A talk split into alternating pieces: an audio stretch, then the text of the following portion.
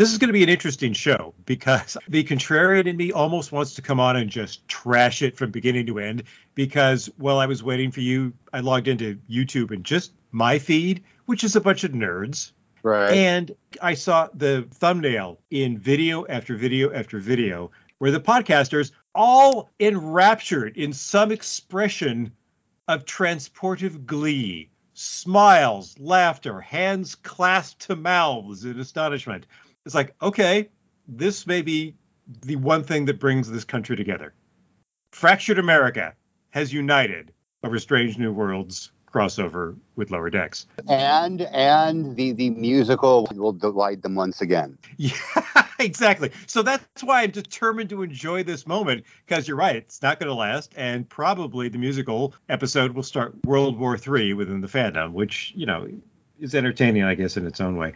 You know how we were talking during New Breed about how it was a departure from our classic method of me ridiculously over-preparing and you winging it? Yeah. Because we both ridiculously overprepared for New Breed. Yes. As though that would protect us. It was touching, our faith in these talismans. But no, Scott, you that's the one thing that I don't think you understand. Or maybe you don't want to understand is what? This movie didn't hurt me. I know it didn't. It inspired you. That's the thing. It hurt me, but you were inspired to a fever of analytical creativity. You said to me, "I've got 15 pages of notes." I didn't, whether that was an estimate or not, that's it, you know, wasn't. 15 it more was than not. You had, come to the I table. I had 15 with. Pages. I had 15 pages of notes. So don't say this movie didn't affect you. I mean, it rolled off your back. You were Superman as far as your resistance to this kind of stuff. And I'm like Detective Chimp or something. I have no resistance at all. So I think that made for kind of, there was still a dichotomy in our analysis. And truly though, I normally hate this shit. I don't get to I don't like the So Bad It's Good movies mostly. Although, like I said, my appreciation for Ed Wood has improved. But I hate the Room with a passion. I do not get The Room. I do not get for the Birdemic Love at all. I actually got tired of it in the 70s during Rocky Horror. Understood. Even though that was probably the best version of this. I mean, people who go to The Room, the audience participation is lame. Civilians could do it. Back in the day, all the theater kids and aspiring drag queens would get up on stage during Rocky Horror. It was a show. I was one of them. Not the aspiring drag queen, but I did it for 4 years. Not only did I do the Rocky Horror Picture Show for 4 years, but I actually did for 2 weekends. I played Riff Raff in the play. Oh, I bet you were great. Although a tall Riff Raff is an interesting thought. We played with the height. We definitely used the height because I was taller than both Brad and Janet. So it's definitely a different vibe. Not the hunchback, more like the tall, menacing lurch-like. Yes, that's what we did. That's how we did it. That's kind of what we went for. That is kind of what we went for. Doing the play, I'd seen the play before, and I think the play is much better than the movie as an experience. I mean, the audience makes the movie because the movie's horrible. It's phenomenal on stage. It's a completely different experience seeing the entire show without a movie, but just seeing the show with a live band. It's a completely different experience. The biggest takeaway is the music is much faster. All of the songs are much punchier, all of them. I think the reason I got tired of the So Bad It's Good thing, and Rocky Horror was my avenue to that dissatisfaction, is because the first time I saw Rocky Horror was before it exploded as a midnight movie. I mean, it was just a film. Well, you know when I saw it, right? I saw it at the same time you did. It was when it first got released in theaters, and it didn't have the midnight audience. I saw it when it was released in normal theaters. My uncle took me because it was rated PG. And I remember walking out of it. My girlfriend Brenda had, I guess, enjoyed it, but she saw that look on my face, that scowl, that let's not talk about this movie. It just did not work for me as a movie. I was 7. I thought it was boring as hell. It may have been 78, but whatever year it was bored as hell. Yeah, you have to have a real affection for the B movies and the other cultural ephemera that inspired O'Brien to write it in the first place. It's so much better on stage. I'm sure it is. And the reason I'm sure you're absolutely right about that is because I got dragged back to it when it became a midnight movie. And I said, no, I've seen this. I didn't like it the first time. They go, no, it's a different experience. And I had some friends who were doing it. So, of course, I went just to be supportive. And, oh, okay, now it's not only this mediocre movie, it's also a show. And because things went not the same every night, there were different people. Some people had different choreography. It was a different experience every time you went. Dude, I would sometimes play, some nights I would play Brad and Janet in the same, I mean, Brad and Riff Raff in the same show. If you managed to play Brad and Janet in the same show, I would have been very impressed. That was my dream, but no, because I was the only person in the theater who could do Riff Raff and the Time Warp without looking at the screen at all, and I was dead perfect with him. I was also the only person who could do Brad's Damn It Janet and the floor show without looking at all at the screen. Wow. Gee, I'm an actor, go figure. Well, that's what made it fun, in my opinion, is that it attracted people like you who had some theatrical training. It wasn't just a bunch of amateurs. It was sort of like going to a karaoke bar right around the corner from Juilliard and getting your socks blown off unexpectedly during Paradise by the Dashboard Light, perhaps. Mm-hmm. Yeah, the only reason I remember my that Rocky Horror experience, honestly, I think is because the night that it aired, this is the only reason I remember it vividly. I was at my uncle's, and Donnie and Marie was doing the Star Wars show. Chris Christopherson was on, and he played Han Solo. Seriously, I forced them to watch it. My uncle and his girlfriend at the time, I forced them to watch it because it was Star Wars, and it was 78. So, and I was that age, so we had to watch it. And I remember Lee said, "Hey, you want to go see this movie? It's PG." So you can come if you want. So, yeah, we all decided to just, yeah. All right. Anyways. WEAF New York. It's not. I just needed a transition. Anyway, now it's time to talk Strange New Worlds, Season 2, Episode 7, Those Old Scientists. So, I saw Barbie. Okay, we'll get there. But first, this message from Mattel. Scott, did you see Barbie? I haven't. I'm going to see it tomorrow because they have discounts for old dudes on Tuesdays. All right. Well, I actually have a lot to say about Barbie. I do. I think we're going to have a discussion about this movie, Scott. Maybe not even the show, just us talk about this movie. But that being said, as much as I want to talk about Barbie, sweet prom, fuck Star Trek. We went through several seasons, we never changed the theme, and then we stopped recording because life got kinda mean, but I'm here to say, it's a brand new day, 'cause the Slumgullion has a new theme. It's the same show, just a whole lot shorter, this is the Slumgullion theme. Written for you, our loyal supporter. Jeff and Scott still talk a lot, but time they ain't got. Still, they'll give it a shot on the Slumgullion. Wow, wow, wow, wow. That's right. It's the Slumgullion. Wow, wow, wow, wow. Hold on tight for the Slumgullion. A Quinn Martin production. In color. Yeah, yeah, yeah. You know it's the show. I'm Jeff. 3 hours behind me is Scott. We're both high. Holy sweet prom fuck Star Trek, Scott. Did I not say, I don't know, a while back that, wow, everybody was hyped about the crossover episode, that both Anson Mount and Rebecca Romijn said that their favorite episode was episode 9? Oh, yeah, that's right.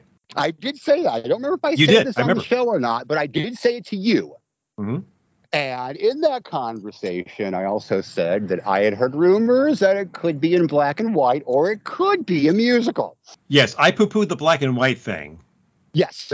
That didn't seem likely just because of the incredible 256 million color palette that the designers use on Strange New Worlds. I don't think I poo-pooed the musical. I thought that was a possibility, although it didn't seem super likely. And I remember saying that I thought that it would be really, really cool if, while all the focus was on the Strange New Worlds Lower Decks crossover, which is indeed unique in itself, and oh, we're going to get to it. I thought, wouldn't it be really cool if they snuck a little ringer of weirdness in the back end? And Scott, what did they do? It's been all ringer. It's been all back end. It's like they're making the show thinking nobody's going to see it. It's like, they'll never know that we made Spock human. Jokes on him. I mean, just nonstop weirdness this season. I mean, I'm completely here for it. Do not mistake. So I have to say, before we even get into the episode, I have to say this. I have to wait to the musical. So, but as of right now, I'm just going to throw this out there. No spoilers. Those Old Scientists is my favorite episode of Star Trek, period.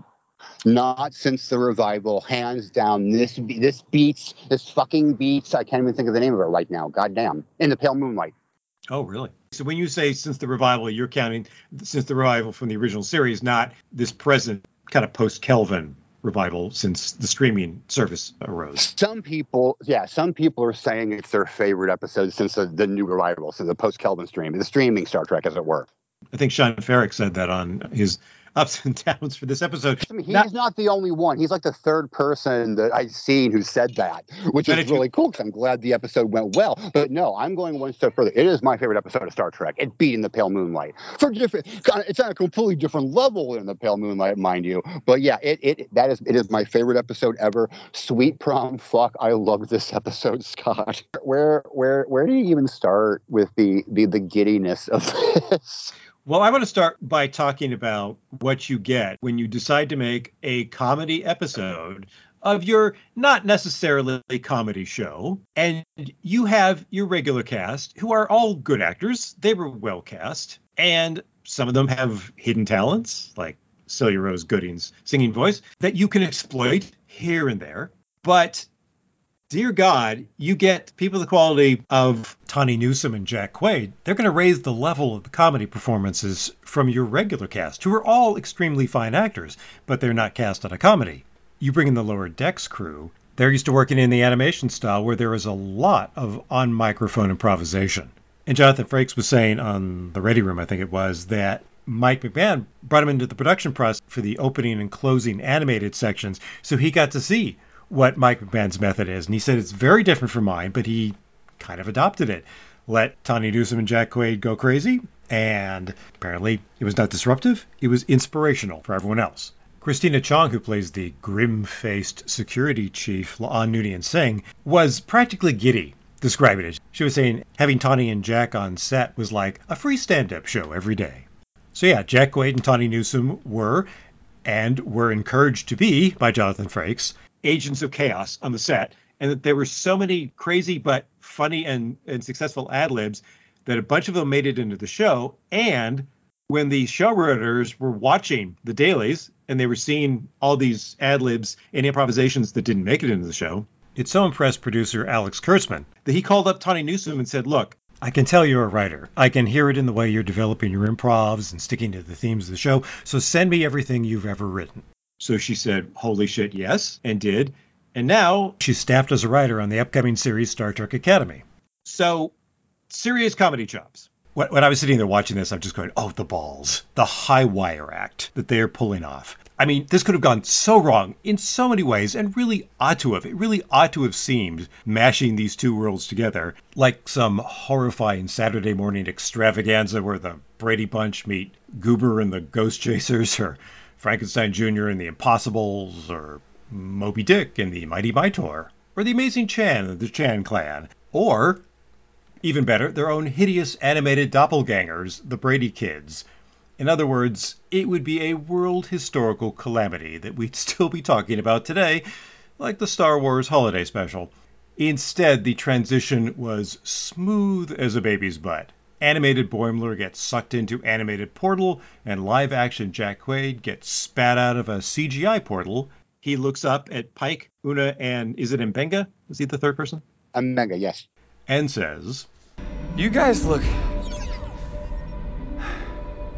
very realistic.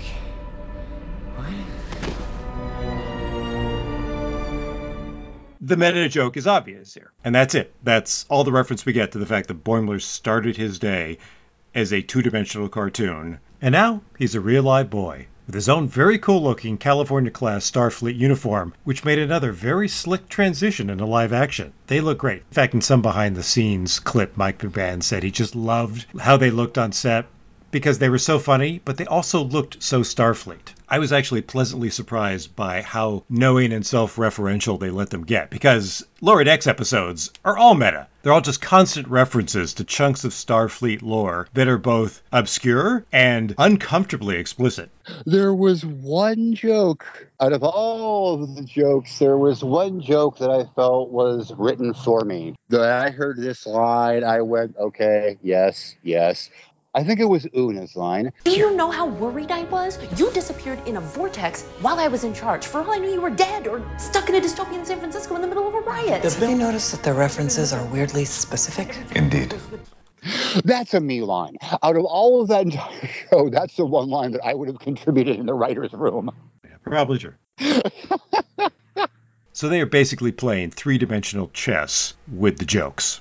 And Anson Mount did something when he was acting opposite the both of them, and also with Jack Quaid, where he was trying to make his face do nothing and trying so hard that it was doing everything. Yep. And it reminded me of something, and this is an odd comparison, but I read an interview with Don Knotts toward the end of his life where they were asking him about the inspiration for Barney Fife, how he created the character, because it is one of the more enduring figures in sitcom history and in fact, in the entire Bronze Age of television. I have never gotten Don Knotts, I freely admit it. I would not disagree with you. I certainly was not a Mr. Furley fan, but I recognize the achievement that Barney represents, and I actually changed my mind about Don Knotts when I saw him, I guess in the 80s, in a live theater production of Last of the Red Hot Lovers. Nothing Barney-like, nothing redolent of his sitcom characters. He was just an actor doing a very good job with the role.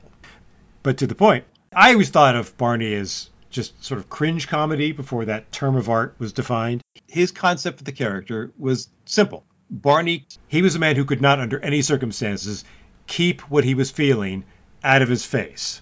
It's like Anson Mount sort of did a version of that. It's like the more opaque he tried to become, parts of his face that ordinarily weren't involved started twitching.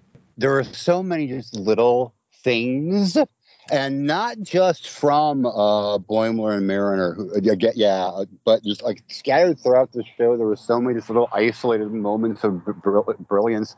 But my absolute favorite Boimler moment wasn't the Riker.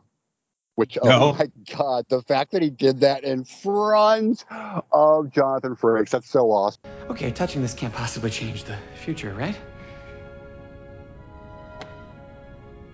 Whoa. Riker. Which is funny in itself. But he emphasized when he was talking about it, that was an improv. He kind of had to work up his courage to do it because Jonathan Frakes was standing 9 feet away from him. And Frakes said that when he sat down to watch the episode with his wife, when Jack Quaid did the Riker, she screamed. Okay, that's funny. That's pretty damn funny. That I really like. Wait, hang on. Let me tell you my actual favorite moment. You're not tangenting me on this one, Scott. I want to get this out.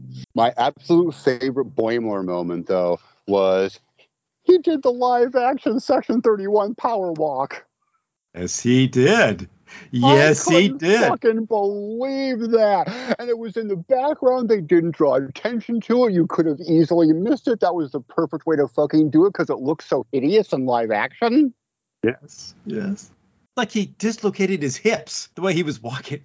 It was perfect. He even did the Boimler run. Oh, yeah, with the Bastic open-handed. Yeah. And it looks even more Boimlery because he's so gawky in real life. That's the thing. They couldn't have cast better actors to play these roles. No, it's almost like they originated in live action. They were cast and they go, okay, well, the pilot's not gone, but we're going to do this cartoon. We'll use you there. Now, it's hard to think of an example where this was done and done better. But although there are so many. Sorry, I'm having a high moment just because I'm getting giddy again thinking about this show. There are just so many little moments again, but I swear to God, I think the thing that nailed it for me as this being my favorite episode of Star Trek of all time. The whole episode, I'm sitting there going, yeah, it's on the list. It could beat In the Pale Moonlight. This is checking every single one of my boxes in ways Star Trek hasn't done since, oh, God, the 90s. Holy fuck. Okay. But then at the end, when they kind of imply with the last scene that the only reason the show was animated because at least one person is just drunk on that drink. At all times. Yeah. One person on the Cerritos at all times. It's just it's like a relay race. It's like being the opposite of the designated driver. There's always going to be someone. All right, Ensign, sorry you drawn the short straw. You got to be shit-faced on this Orion Delac for the entire week. Don't let us down. Keep us cartoony. I don't know if people could catch that or not, but that's what it seemed like that was their explanation for it, and I fucking loved it. Yes, because you get the fanboys fretting for months before it aired going, how are they going to explain how some of these characters are real and some are animated? They're not going to. They're two separate shows. Don't be an idiot. The fact that they would go, here's your fan explanation. Here's your member key card to canon. Enjoy. What exactly have we been drinking for the last hour? Orion Hurricanes. Karas gave us a bottle of real Orion Delac, so they're genuine. Interesting flavor. Does anyone else feel strange? Why does everything feel so two-dimensional? My arms don't normally do this. My eyes feel huge. Do my eyes look huge? Hmm? What the hell is in these things? Another reason why this show is my favorite Star Trek episode of all time is not only do we have cartoon characters brilliantly played in live action by their actors, but they actually have serious consequences on the characters of the show. Yes, they really do. Serious consequences. They're the consequences of actions that were entirely in keeping with the characters of Boimler and Mariner. I mean, that was the great thing. All right, well, we're going to have to work on them because they're cartoons. We got to make them seem like real people. No, that Boimler could have given that speech on Lower Decks. He has given the equivalent of that speech on Lower Decks, and it worked beautifully. I'm sorry about your dad, but I wonder if someday you're not around anymore, how many people on this ship would wish they had another day to talk to you? Sometimes it's hard to visit the past. Yeah, I mean, I didn't want to be here at all. Okay. The scene that genuinely surprised me as far as like how it hit me was a Boimler scene with a Nurse Chapel. Oh my God. That was heartbreaking. It was, and that's part of the reason this may indeed be my favorite episode of Star Trek, because it's not simply funny. Boimler has severe social anxiety, and I grew up with that too. And it makes you do things that, in an attempt to be wholly inoffensive, that cause pain to people. Wholly inadvertently, but wholly inevitably. And there's that thing where, like if I leave someone a message and then I don't hear from them for a few days, I immediately think, oh God, what could I have done? And He sees Spock, who he doesn't know, who he's only met a few hours previously, acting in a way uncharacteristic to his expectations, and immediately thinks it's all about him and it's his fault. And dear God, he has to fix it. And when he confronts Nurse Chapel, and he knows he shouldn't, and she knows he shouldn't, when she gets what he's saying, there is an expression on Jess Bush's face. It's like the distillation of the kind of damage you can do when you have social anxiety disorder and you are trying to fix problems that don't yet exist. So when Boimler said what he said to her, she took like a split second to process the enormously dire implications of his words for a relationship that she seems very invested in. And then a split second later, she registered this enormous emotional blow as almost physical pain. It's almost like he had slapped her. That's the look on her face. Sort of horror and astonishment and a kind of moral deflation all at once.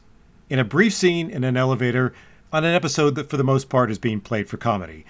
The amount of tones they were able to switch to, rather effortlessly, is another thing that I find enormously impressive about this. And it's a testament to a brilliantly written script and a very deft hand direction by Jonathan Frakes.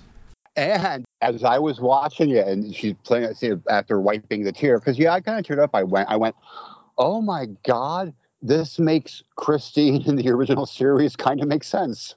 Mm-hmm. And I was like, they retroactively kind of fixed Chapel. And I'm okay with that. I keep forgetting about where they're going, even though it's all in my head. I mean, I've seen those episodes so many times. But this is such a new thing, or it feels like such a new thing to me, that I keep wanting them to just, okay, let's just make this another universe. You've got the Prime, you've got the Kelvin, let's call this something else. And let's let these people live out their own destinies, because it's depressing where some of them end up. And I keep forgetting what they're doing until they move a piece forward. You know, it's right. A chess game they're playing with us. And Chapel's a pawn, so like, all right. They're still respecting canon. Like that is important. That's the I, as much as I hate saying it though. While I agree with you on that, they have, like I said, retroactively made something that I've never liked about the original series much more interesting. I actually went and I found a YouTube video. I don't even know what it was, but it was a random Star Trek video review. And it actually had it had a Chapel pining clip from one of the episodes. And I totally bought it. Hmm. I'm like, after what I just saw, this acting, it makes perfect sense. It fits the character. Yeah, it wasn't there before. I know the backstory wasn't there before, but then she had no backstory. She was a thoroughly an interesting character, and we all know that. Yeah. She was the producer's wife is why she was there. She knew that he would get busy with any woman cast on the show that he could. So she was around with her little role. Didn't stop him from having an affair with Michelle Nichols, although that may have been earlier. I think that may have been because she also appeared on Roddenberry's previous show, The Lieutenant. Scott. Okay. You're welcome. No, I did not know any of that. I did not know any of that, actually. So, okay, good to know. But, yeah, I was absolutely blown away by that scene. And like you said, the Boimler speech at the end. But, okay, the scene that actually had me crying. That legitimately had me crying was Una finally finding out about the poster.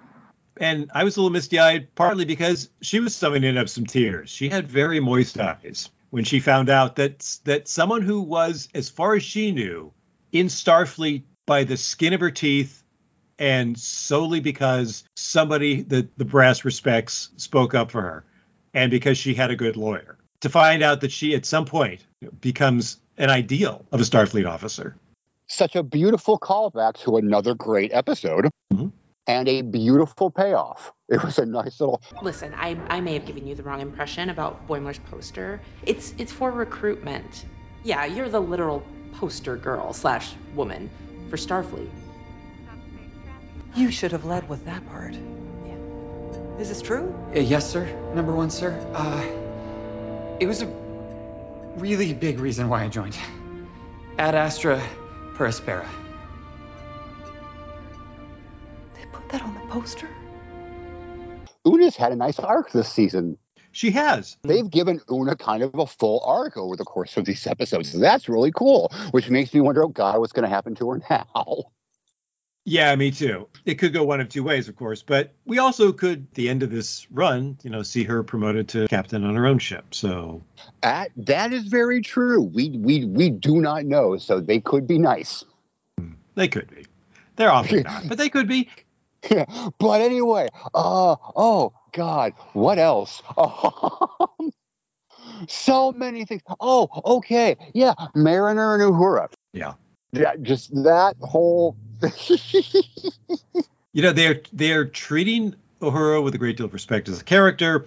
They're giving her time to grow in front of our eyes. I liked her when she first appeared, and in the fact 2 episodes she's going to be belting, and I can't wait. And the fact that I like her so much more than I did in the first episode just shows how well they're developing the character. My initial reaction may have been a bit of nostalgia, but she has been exceptional. I think they recognize what they have in her, and they are giving her a lot of things to do, and that's perfectly fine. But I was wondering how her performance style was going to blend with Tawny Newsome's. They blended with everybody. That was the amazing. I mean, oh dear God, Boimler and Spock. I get why everybody was that Spoimler thing I heard before the episode aired. Now I get it. Holy shit, those two were hysterical. And we got the Boimler scream. Oh, we got the Boimler scream. In fact, we got what I would call a charcuterie board variety of screams, from just a little startled squeak when Ortegas and Chapel find him in the mess hall and start giving him the razz. What you got there? Hey. Up to full, top of the lungs, existential shrieking in the material synthesis lab when everything is exploding. Do you feel lucky? No, not at all. Okay, is that bad? Are sparks bad? Yes. Seek cover. It was so satisfying. The amount of work that Jack Quaid put into it, including going back, rewatching all the old episodes of Lower Decks, and figuring out some way to translate animation into actual physical things that can be performed comically by a real human body. Mm-hmm. Well, both of them I thought were just absolutely astounding. You know, I really also, just talking about that scene, I'll use the phrase again, sweet prom fuck Ethan Peck. He has been hysterical throughout this season. I mean, he's been hysterical in the entire show. I mean, Spock as a comic character is not something you really expected, but he's really turned to a really funny, flippant character. And this episode, even when he wasn't with Boimler, he was funny. But oh man, those scenes were just his smile, that Stepford smile. He's perfected the John Agar smile, which as the John Agar smile. Oh, that's beautiful. Well said, Scott. Well, it's a quote from the Creatures Revenge episode of Mystery Science Theater 3000, where John Agar is macking on Laurie Nelson in the aquarium, and he makes the curious acting choice of smiling at her with a rictus-like grin that stops at his upper lip, inspiring Mike Nelson to say, "Never let a smile touch your eyes. That's the John Agar way." And dear God, Ethan Peck has nailed that. And the fact that it's a little scary to me completely makes me identify with how squirmy Boimler is about it when he's reunited with Mariner and she goes, "What the? Is Spock smiling now? He just doesn't now. Just go with it. It's terrifying." Like, he kind of is. You speak for all of us. but my favorite moment in that particular scene Yes, seek cover. Right before the explosion, Spock's seek cover. Just that perfect delivery as he's walking away. And the fact that it didn't even warn Boimler, just turns around and starts leaving. Just beautiful. And perfectly understandable, considering Spock just had a civil discussion with Boimler about how Boimler upset Spock's girlfriend.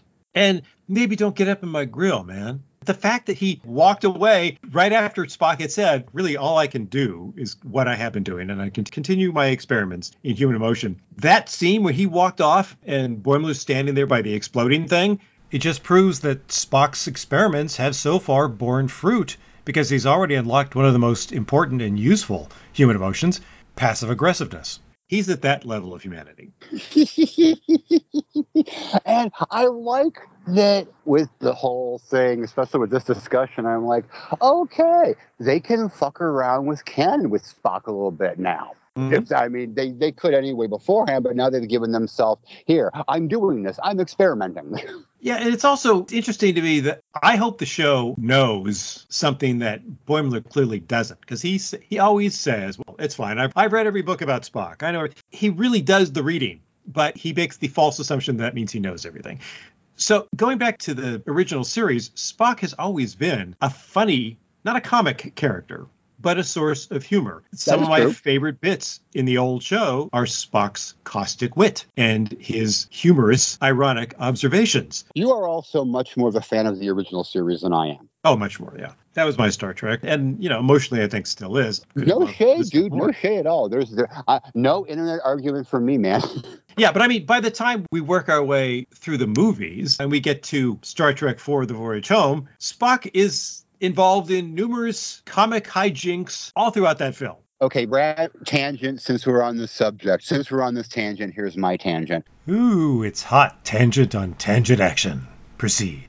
My absolute favorite Spock Leonard Nimoy comic moment is from Star Trek 2. Some relatively early on in the film, Kirk has gone to Spock to talk about something. Spock's in his flowing black nightrobe, and I don't know what the setup for it is, but Kirk says something like, "I'm not going to argue with you, and learn any more just deadpans. That is wise." Yeah, it's one of those defining moments. Again, it's a laugh line. It got a big laugh in the theater when I saw it. I vaguely remember seeing the movie in the theater. I have vague memories of it. The main thing I remember is about half hour into it thinking this was just how much better it was than the motion sickness, as I called it. I was one of those people. I won't say admiration. My respect for Star Trek the Motion Picture has grown over the years. But back then, I fucking hated that movie with a passion. I think I told you this. The only reason I even saw Star Trek 2 was I was a fan of Nicholas Meyer's 7% Solution. It's I mean that was pretty funny. But anyway, we have strayed. Oh my God! My absolute favorite piece of Star Trek ever, at least for 2 more weeks. We'll see. Right. Because musicals will take this to a whole nother level as far as geekiness for me. I mean, it already looks good. It had me from the first shot in the trailer, where you've got the camera turning 360 degrees, and then suddenly red shirts are doing stag leaps in the corridors of the Enterprise. This is like it was made for me, and it says, "Scott, click the remote. You're going to have the time of your life." I'm calling it now. I think we're going to love it. And if I am disappointed, if I am betrayed, I will come back seeking blood. But I'm thinking I'm going to like it. I know I am too, but I am holding on to a little bit of healthy skepticism just in case, because Star Trek has, what's the word I'm looking for? Jumped the shark on more than one occasion, to be polite. Yes, it is warped past the space shark on a lot of occasions, but that's, you're going to get that with longevity. Another thing that occurs to me that I really liked in the episode, and was an example of the regular cast not necessarily raising their game, because their game is pretty high to begin with, but getting into this particular groove. And M'Benga has 2 moments. One we talked about when he's screaming, "What the hell is in these things?" Which is fun because you rarely hear M'Benga speak above a whisper. And the other one is a masterfully low-key deadpan read when Boimler gets all excited about M'Benga's classic tricorder. "Is that a classic TS-122 tricorder?" "It's a 120. "Do you mind if can I hold it? Just thank you so much." Oh my God. They never improved on these. I mean, yeah, they got smaller and more powerful and arguably less likely to explode, but design-wise... Explode, you said? It's overlapping comic dialogue on Star Trek, like it's His Girl Friday or Bringing Up Baby or some other Howard Hawks screwball comedy. Anyway, I want to do this on this one just to see what you would say. Fascinating, irritating. Well, I'll just say in my own defense that on Trek Culture's Ups and Downs, they had something like 86 ups and through most of the episode 0 downs until the very end when the last up became a trillium up, which deducts a down. So they wound up with like 87 ups and -1 down, which is a pretty strong endorsement, I think. Okay, is it worth trying to scrape for something irritating? It's not. There was nothing irritating. I was completely satisfied by this entire enterprise, if you'll pardon the expression, and... do not wish to return the unused portion for a full refund. Fascinating for me is that they did this. They got away with it. Not even that astonished they pulled it off, because the people that they have making Star Trek now are very talented. The fact that they did this in a 10-episode season, not a 24, 26, 28, or even 32-episode seasons like we had back in the day, they took one of their 10 precious episodes to do this, which I'm sure made a lot of people worried early on because it could trivialize everything. On the contrary, as you said, there was some remarkable character development, particularly for Pike and Uhura, nudging them closer to where they need to go. And the fact that these 2 important characters, both to Strange New Worlds and to Star Trek in general, experience these personal epiphanies through characters imported from the hilariously funny, very animated, half-hour comedy Lower Decks is frankly gobstoppingly amazing. And whoever made this happen, male or female, has been awarded an honorary scrotum to carry around their 16-pound tournament-quality bowling ball-sized balls, because that's what it took. I also almost want to praise the executives at Paramount for having the nerve to let this happen, or at least the wisdom to step out of the way, but not while the strike's going on. So, hey, guys, pay your writers fairly, and I will praise you to your ass blushes. He will. I've seen it. I felt it. I put cream on it. I felt a great blush in the ass. Yeah, I actually do have an irritating thing. Okay, let's hear it. It's kind of a nitpick, but it actually is an irritating thing. We got Tendi and Rutherford in the beginning. We heard them at the ending. It would have been cool to see them in live action, too. It would have. I know why they didn't do it. I get it. It's just I would have liked it if all four. It would have been cool. Even if it just would have been a shot looking through the portal of Sunbase. I would have liked to have seen that. That's a personal, irritating thing, nothing more. Oh, I would have loved that too, but even just one shot back through the portal of the two of them looking out would be so time-consuming and expensive. I mean, you'd need a wig for Noelle Wells, along with the green grease paint, and the wig just for Jack Quaid, apparently, was a major deal. Plus, they'd need to build a cybernetic implant for Eugene Cordero, and that's all for one shot. So I'm afraid that was never in the cards, but I agree. It also would have been great for the cast because they pay voice actors differently than they do actors in live action, so... Oh, yeah, I'm sure. And I actually do have a fascinating thing, and it's the actor in me. I was fascinated with Jack Quaid and Tawny Newsome, is that her last name? Mm-hmm. The physicality. I was watching their movements the entire episode. This is the old actor in me, granted, but still I'm just like watching everything that they were doing, watching how they were bringing these cartoon characters to life. And I was like, okay, it's a completely different level, but I haven't seen something this cartoon to real life realistic since Robin Williams did Popeye, as far as I'm concerned. Interesting. Again, this is the fact that they were able to get the actors who do the voices to play them and to give that just, again, the actor in me was just totally blown away by that. And I give both Jack Quaid and Tawny Newsome, like I bow to the altar that is them, the actor in me does, for their performances in this, because they pulled off something I honestly didn't think would be possible, and they did it brilliantly. I mean, could this possibly have been a coincidence? To hear Mike McMahan, this was not something they pushed from their side. The Strange New World producers came to him and said, hey, what would you feel about this? And of course, he absolutely wanted to play in their sandbox. And he said, well, that might work because our voice actors actually look very much like their characters, as the internet never tires of pointing out to us. So I'm thinking, okay, was that just accidental? Because they'll do that sometimes. In animation, they will sometimes allow the voice actor's appearance to influence the character design. Not unheard of at all. So I wondered how far back it went. And thinking of the physicality, like we said, Jack Quaid made a point of going back to the old episodes and studying how they made Boimler move and react. But Tawny Newsome didn't feel the need to do that because she said, Mariner's meat. And in thinking back to the times I've been on recording stages for animated movies, they've always got cameras pointed at the voice actors. Usually it's for matching mouth movements and expressions, but also gestures and body language work their way in too. Right. Oh, and before we go, I do got to give massive shout out to the joke when they were back on the Cerritos with, I can't think of it. What's his name? Jerry O'Connell's character. Oh, Ransom. Thank you. I thought it was Ransom. Ransom talking about Una being the hottest babe in the Federation. Such a beautiful joke. It really was. I'm going to call it now. I will call this now. If both Strange New Worlds and Lower Decks actually continue for a while, they'll do another one. They'll find a way. I think they'll do it. Well, Strange New Worlds Season 4 debuts on September 7th, I think, and they've already announced Season 5, so we may get a chance to test that theory. I know Anson Mount has already expressed a desire to be rendered in animated form and pay a return visit on Lower Decks, but what I'm hoping is that this becomes not like the CW Arrowverse crossovers, which was a massive Normandy invasion-like undertaking every season. I was hoping they could do something like the paintball episodes on Community, one episode per season, a yearly tradition, something to look forward to, like when you're a kid, and the Charlie Brown Christmas appearing on CBS meant Christmas is coming. That's how I feel about the prospect of additional crossovers, like a kid anticipating Christmas morning.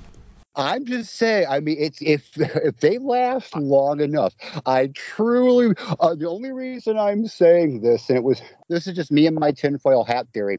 Anson Mount, the look on his face and the delivery on the no offense, but don't come back. Yes.